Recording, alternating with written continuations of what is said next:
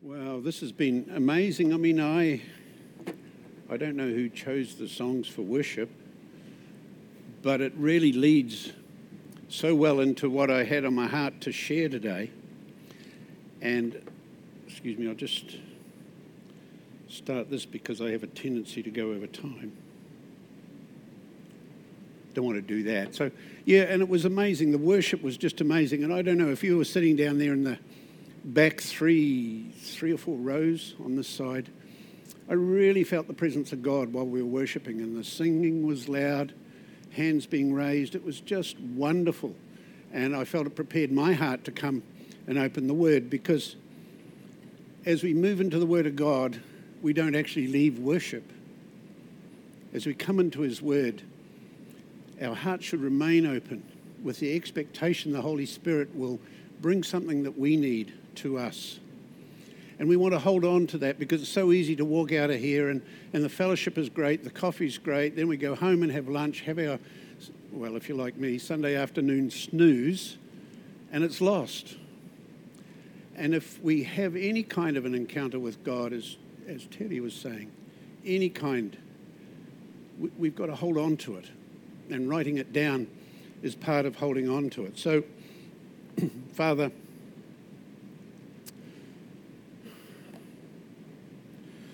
thank you for the service today. And I, I, sincerely believe that you have something to encourage all of our hearts with, as you've been encouraging mine over the last few days.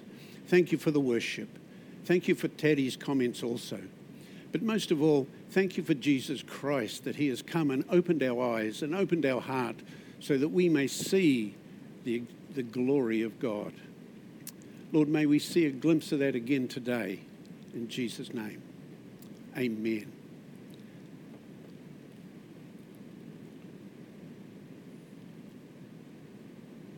We're doing a series called Thrive, and I think next week actually is the last one. And of course, our pastors, Craig and Joseph, will be back, and they'll be taking it next week. But we've been really concerned about the stress that people are going through these days.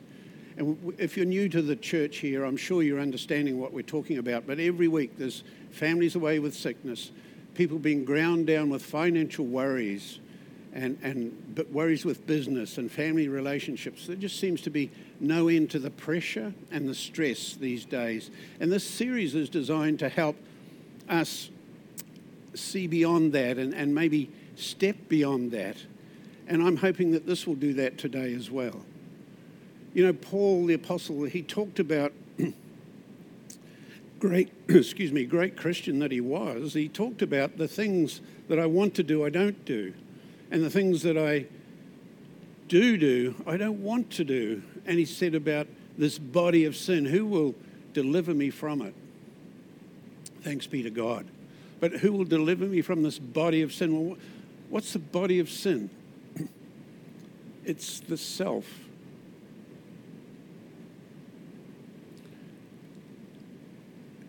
And it's a war. you see, we talk about sin, but we, we have a habit of thinking sin as individual actions we do that are bad or that, that somehow confront God. You know, they minimize Him in our lives. That's true, those are sins, but really there's a body of sin underlying all of that, and it's the self. And there's a constant war with self, and this is implicit throughout the Bible. Somebody once said, and I don't know who it was, that said, we, we are like we have two big dogs inside fighting each other a good dog and a bad dog. And in the middle of it is self. Are we, are we going to yield to what God says, or are we going to yield to what the flesh says, to the temptation, to the momentary pleasures? That's the body of sin. Two dogs fighting over self. This goes way back to the Garden of Eden. Genesis 3, verse 5 For God knows that when you eat of this fruit, your eyes will be opened and you will be like God, knowing good from evil. And the woman was convinced. She saw that the tree was beautiful and its fruit looked delicious, and she wanted the wisdom that it would give her. So she took some of the fruit and ate it. Then she gave some to her husband who was with her, and he ate it too. Beautiful, delicious wisdom, the lust, the pride of life, the lust of the flesh, the pride of the life. It's there, right evident in the garden for us. and ever since then, you and I, every human being on the planet, has struggled with what we call the Adamic sin, which is the core of the self within us. Now, back in the 80s and 90s, excuse me, I remember psychology was making a great thing about self. And even today, you will see this all around. You know, the way to overcome depression or to feel better is to look at yourself.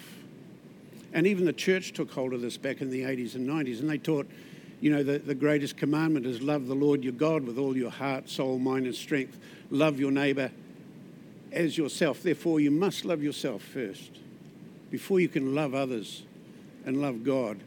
But that's not actually what the scripture says because in the Greek, this is in Matthew um, 20, um, Matthew 22 and Luke 10. In the Greek, love others as you love yourself. That word as is actually saying in that manner. The actual Greek is in that manner. Love others in that manner that you love yourself. It's like the golden rule do unto others as you would do for yourself. And so it was never meant to be that we love ourselves first, but the trouble is it became very prevalent. I don't know that it's so prevalent now, but you may have come across that teaching. But how deceptive it is. As I was preparing this, God really opened my eyes to some things in my life. And you know, I really respect Craig and, and others who preach regularly because as you go through the word and preach on various topics, you will always come to things where God really confronts you. And you can be sitting down with your Bible and, and your computer and thinking, I'm going to prepare a word for them, and the word comes blasting in and knocks you over. Well, this one was a tough one for me. Psalm 6. Oh, wrong one. I'm going to show you that one in a minute. I've lost Psalm 6 from my slides, but Psalm 63. Oh, there it is. Why am I not feeling this? I mean, let's be honest. We have a nice time of praise and worship in here, and we sense the presence of God. Oh God, you are my God. I earnestly search for you, and my soul thirsts for you. My whole body longs for you in this parched and weary land where there is no water. But let's be honest, how often do we feel that? I mean, this is where it hit me bam as I started preparing this message because this was in my daily reading. And I thought, you know, God, it's a long, long time since I have really felt this. How long is it since you've felt this? The awesomeness of God, I earnestly search for you. I've seen you in your sanctuary and gazed upon your power and glory. Your unfailing love is better than life itself. Can I really say that? Because life itself, 90% of it, if I'm honest, is this body of sin. And it's not necessarily in big bad things we do. I'm, I'm not a murderer or anything like that. But how often self rises to the surface in my life? Now let's have that slide. Where are we? Guys, yeah, thank you. Thank you for your patience with my slides. We always, always seem to have trouble with the PowerPoint is God's way of making sure we stay grounded and humble.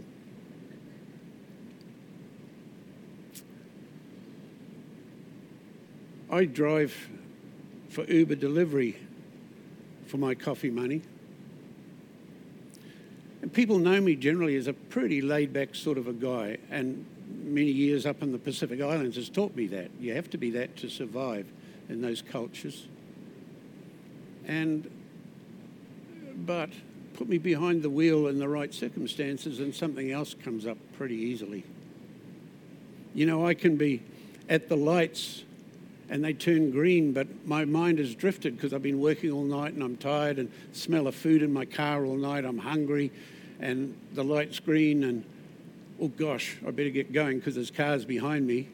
And I think, oh, well, that's okay. I'm tired. I'm busy. But let somebody else in front of me be holding me up when the light goes green, and that's a beep. In fact, no, it's a beat with a bit of anger in it. Familiar? This is my true test as driving. And God showed me these are little branches of the body of sin, of self. Now, I've got to work to cut them off. But you see, you can cut them off for a while and they always sprout back. Even the other night, earlier last week, I took my, my thermal bag into a store to pick up somebody's dinner, and there's another Uber driver in there without a bag. And I thought, good grief, who do you think you are? We have signed a thing to say we will always put a customer's food in a thermal bag, and here you are without your bag. Now, these people complain if their food's cold, and maybe they don't buy again, so it affects all of us in our livelihood. And you know, maybe I was factually right, but I was feeling superior. Self. It's self again. I'm always grading on the curve.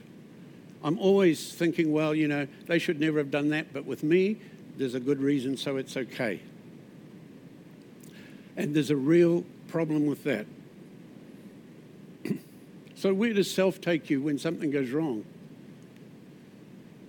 it takes you deeper into self. If your center is taken away because somebody else holds you up at the lights, or they offend you without a thermal bag, or worse,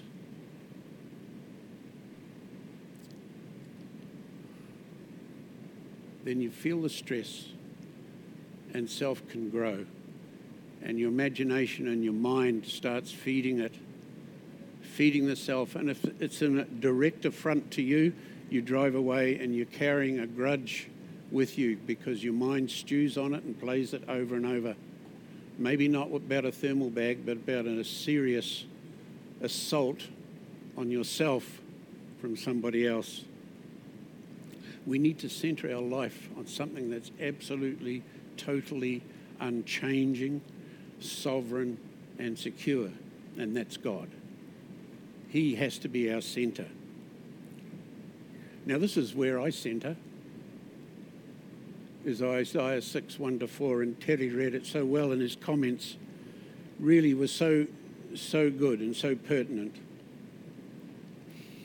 You see, King Uzziah was a great king, and he reigned for a long time, about 700 years before Christ. And it was a time of prosperity for Israel well, for Judah. Israel had actually gone into captivity. Judah was prosperous under a good king, and um, well, 90% good, and he reigned for a long time, so the land enjoyed peace. But he died. He was a good king and he died. What's next? And, and the Assyrians were coming from the north. And the Assyrians were a mighty army, and Judah was just a little pimple of a place on the map. And so this was a time of stress and uncertainty, perhaps a bit like what we have at the moment. Isaiah grew up in that and he was related, well, so they say, he was related to the king. That's Jewish tradition. It's not actually in the Bible, but it's believed he was part of the royal household. So he was well educated. And that's borne out by the fact of his book, Isaiah, because it's so well written that he's obviously intelligent, well educated, and a great orator. Because in those days, oratory was the thing. If you were any kind of a leader, you had to be an orator, much more than written language. So Isaiah saw the king, the king of kings.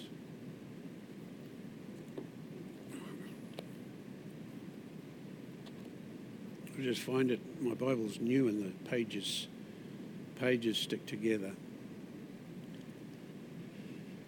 he was sit, he saw the Lord and he was sitting in the in the lofty temple on the throne and the train of his robe filled the temple and tending him were mighty seraphim each having six wings. With two wings they covered their faces with two they covered their feet and with two they flew. They were calling out to each other holy holy holy is the Lord of heaven's army. The whole earth is filled with his glory. Remember Craig told us a few weeks ago what holy, holy, holy means when it's repeated three times. That's a device in the Hebrew language for emphasis. And it's the same in the Greek. They'll say, holy, holy, holy. It's the only place in the scripture where a word appears three times. You know, Jesus himself would say, truly, truly. That was an emphasis on it. Um, it's interesting, Revelation 21 it talks about pure gold. Well, when you look in the original language, it's saying gold, gold. So the purest gold there is is gold, gold. So the holiest there is is not just holy, holy. This is holy, holy, holy is the Lord our God. But what I want to mention on or, or focus on is glory. The whole earth is filled with his glory. Now, that word glory is weight. It means weightiness. Here in Isaiah 6, it means weightiness, the weightiness of God. It's the permanent versus the temporal. It's the totally real versus the illusory or unreal. It's the substantial versus the abstract. Isaiah was seeing that the real king is not actually dead. The real king of the universe is sovereign over all. So Uzziah comes and Uzziah goes. The Assyrians will come and they will go. But over it all, holy, holy, holy, Lord God Almighty. The whole earth is filled with his glory. And the temple shook. Now, if you get something that's weighty, say a boulder, and drop it in a big tub of water, what happens? You get displacement. And that's what happens in our lives when we see holy, holy, holy. We get displacement of self, of those little irritating, selfish things that keep popping up in my life the answer to that is holy, holy, holy is Lord. I see these little things and I know what they mean, and, and I can work to cut them off, but Lord, it's not just the branches that need cutting off. I need the root to be changed. I need that Adamic sin to be changed in my life. I need a vision of you that will displace all sin. And you know, that's why we're here, brothers and sisters. That's why Jesus left us here, is so that we can live our life and we can learn to love Him and we can reverence Him and get a vision of Him that will displace the sin in our life so that when it's time for us to go and be with Jesus, there's no sin left. that's the path we're on. And so I'm not surprised when these little things pop up. In fact, I thank God for it because, Lord, you're showing me so I can deal with it. Yes, I can stop thinking about that man and his not having his bag with him. But oh God, I've got to get a vision of you again because my heart needs some surgery. I've got to see the Lord high and lifted up. So the reality of God comes into my life, it displaces everything, and nothing will remain as it was eventually. My view of life, my view of God, my view of myself, it's all changing. Every place in the Bible where God comes near, there's a shaking. We see it with Moses on Mount Sinai, the mountain shook. And, and, and here, of course, with Isaiah. But what about the upper room? The room shook. And the Apostle Paul, too, when he met Jesus Christ on the road to Damascus. It's because of the glory. See, compared to the glory, the weightiness of who God is, everything else has no weight. He's totally it. And notice that Isaiah didn't say, Oh, good, there really is a God. See, Isaiah already believed in God. But this was something radically different. You see, God was just a concept to Isaiah until this point. And we all start out with God as a concept. And, and a concept fits in with my life. But we need to have God as a reality. A God as a concept can be shaped by me. God in his reality and his weightiness of his glory, it shapes me. And that's what we need, brothers and sisters, over and over again in our life. I don't want a God that fits around my existing patterns of thought, belief, behavior. I want a God that will totally change me to make me a radiant image of His Son, Jesus Christ. That's what I want. I long for that, like Psalm 63.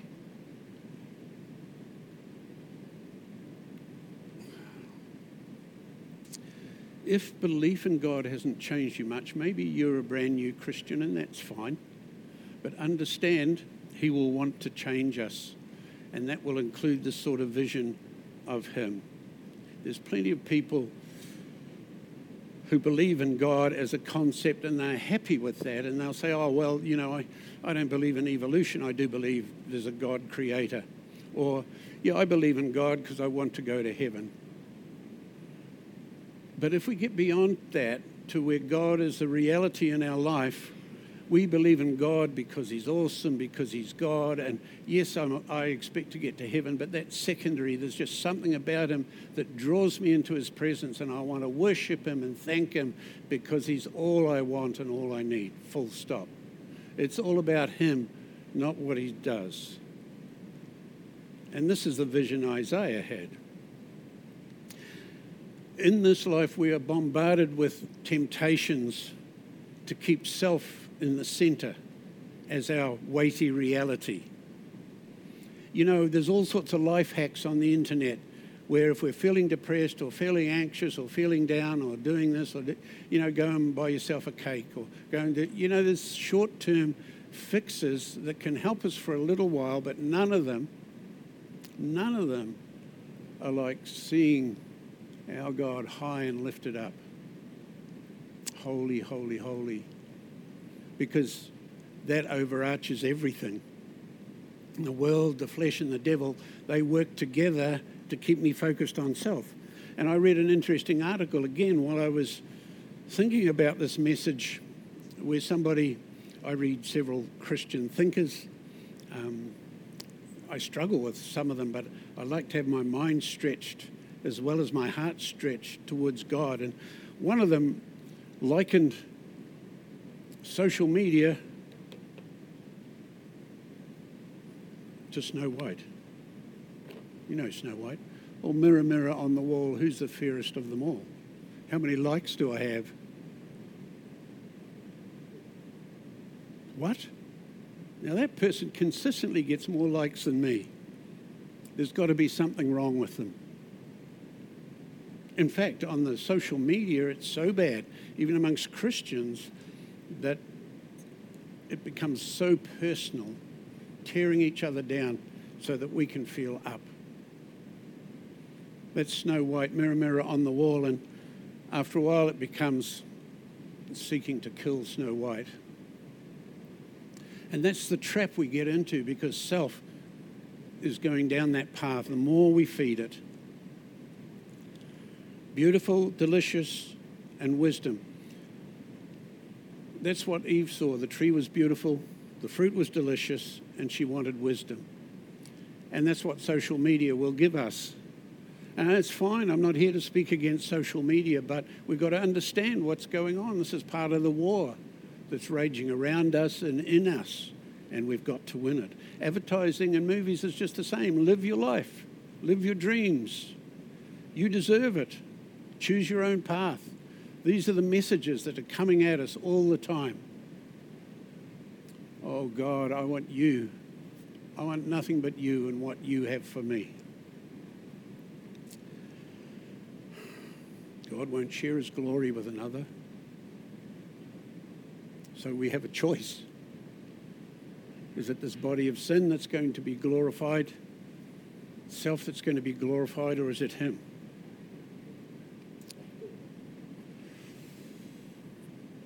Have you been into God's presence lately? Have you, have you ever come to Him and said, Oh God, I need you, full stop. Thank you for all you've done for me. Thank you for your gifts. But I want you. Draw me, draw me into a relationship with you that will change my life.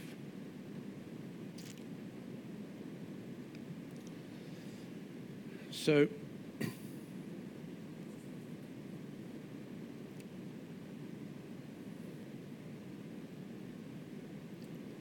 reality of God taking the center of our affections, our desires, and our life is what conquers sin in the long term. That's what puts it to death. And that's how I thrive. I mean, you, there's people in this room who will tell you that they've been crushed, they've been hurt, they've been devastated to the point of despair, but they've come through it and they've found God to be so much greater in their life than they've ever thought possible. And this is the thing I love about God. I've been through hard times and faced challenges, and I don't always get the answers. I don't feel I've had all the answers, but what I do get is more of Him. It's just an expanded view of His glory. There's more weightiness of Him now in my life and in my aspiration. And so we don't necessarily go to the temple like Isaiah did, but maybe we face really hard times but if we go to God with it and say, Oh Lord, yes, there's things I can do to fix things in my life, but really what I need most of all is more of you. More of God, more weight, more glory. So life becomes beautiful, delicious, and we walk in wisdom like Eve wanted in the garden when she took the fruit. It comes through the reality of God in our lives.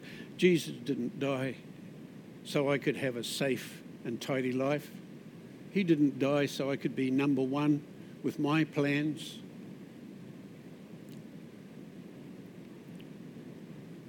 So, are you aware of a time when God went from concept to reality in your life? Don't worry, it's not it doesn't have to be like Isaiah. I mean, it's seldom dramatic like Isaiah. I mean, you go to the next book, Jeremiah, and his visitation from God was entirely different. He was a man who was trembling before God. I'm just a child, I can't do anything, Jeremiah said. Totally different to Isaiah, who ended up saying, Here I am, Lord, send me. But in both cases, it was God showing up, bringing reality into their lives. Don't chase the experience. Don't chase the experience. You become a spiritist if you do that. There's plenty of weird experiences, and people will say, oh, that was God. But we don't judge God by those things. Because, you know, even the devil works miracles, even false resurrection in the Bible. So we can be fooled very easily if we just chase the experience. We've got to chase the relationship. We've got to have the desire for Him. We've got to be able to look honestly in this book like a mirror, like I did in, in Psalm 93, and say, Oh God, it's been so long since I've actually felt this in my heart. I need to feel that again, Lord. I need your weight pressing down on me again, Lord. But the trouble is, probably like Isaiah, I've been to so many worship services and I don't really expect much. Or I expect to see one or two of my friends and have a coffee afterwards, but am I really expecting to meet with God? And yet this morning I felt I did during the worship. It was wonderful. His presence was there. I don't want to be like that, just doing it all by rote, expecting what self wants and forgetting Almighty God. Do you hunger? Do you hunger like I do? Now I've got a nasty slide coming up. Is God only a concept in your life? I have to put this in because it's very practical. This is my little test sheet for me, and I think it would work for you too. Do you worry over small things? Are you anxious about things that you have no control over? Too busy for the spiritual? Wow, I really struggle with this on these cold mornings. Just pull the blankets up and stay in bed a bit longer and forget about the Bible. Are we bitter or unforgiving in any relationships? A lack of compassion for the lost? Impatience or anger? You know, a lot of people will say, Well, I'm not an angry person. And I'm not an angry person, but that impatience at the traffic lights that I described is actually anger. I'm angry because self has been obstructed. I don't want to be angry like that. Or number six, do you trust yourself more than you trust God? And of course, these aren't things that can change just like that and we're all cured by next Friday. These are lifelong, lifelong tasks that we work on. So the answer is we must cut off the branches in faith. Lord, help me Help me not to delay at the lights and help me not to get impatient. If it happens to me again, Lord, by your Spirit, just prompt me to relax and not toot the horn. You know, we, we ask Him for the practical help to cut off that branch. But with it as well, when I get up in the morning and I have my quiet time, or even when I'm putting my head on my pillow at night, I think back over the day. That's right, I, I got impatient at the traffic light.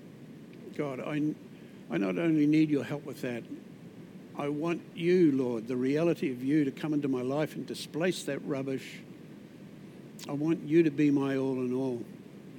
Lord, give me the desire for you. So, what changed Isaiah? Well, we'll go through it quickly because my time is up he had an experience of radical awesomeness when he saw the Lord high and lifted up.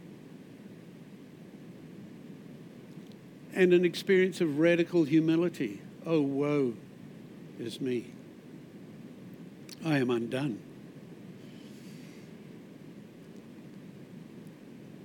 And he had an experience of radical purity, where verse uh, 6 and 7 the seraph takes the coal with the tongs and brings it to his lips to cleanse him. That's what we need. This is true humility because every move I make towards reality leaves me feeling worthless. And that doesn't mean I have a self image problem. That means I have a Christ image that means I want to be what He says I am, not what my body of sin says I am. And so humility is a big part of it. Job said, I've heard of you by the hearing of the ear, but now my eyes see you, therefore I despise myself and repent in dust and ashes. Peter said, Depart from me, Lord, for I am a sinful man. And of course, Isaiah, woe is me. Woe is a curse. I'm cursed. I'm undone. I am crushed. Have you ever felt that? If not, ask God for it. He'll bring it into your life.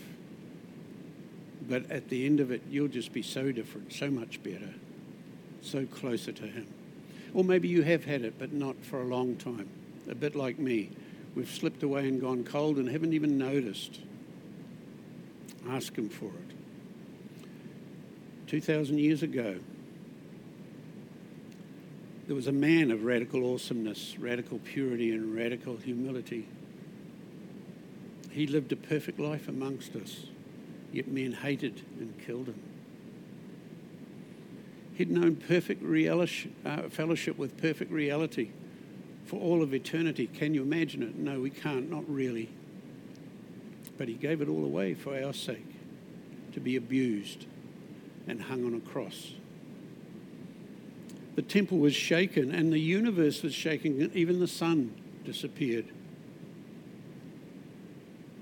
And he did it all to conquer my body of sin, myself in this life, so I can thrive through this life into the next glorious eternal life with him. That's what it's all about. Oh, what an awesome Savior. What an amazing God. This is how we thrive. Lord, let's pray. Lord, we need you to be the utmost reality in our life. Help us with this. And you knew, Lord, that we would be full of sin and self seeking. You knew that we'd slip away and have times of coldness where we're really just going through the motions with you. You know all of that. And yet, still, Lord, you're patient, you're waiting, you call us to come.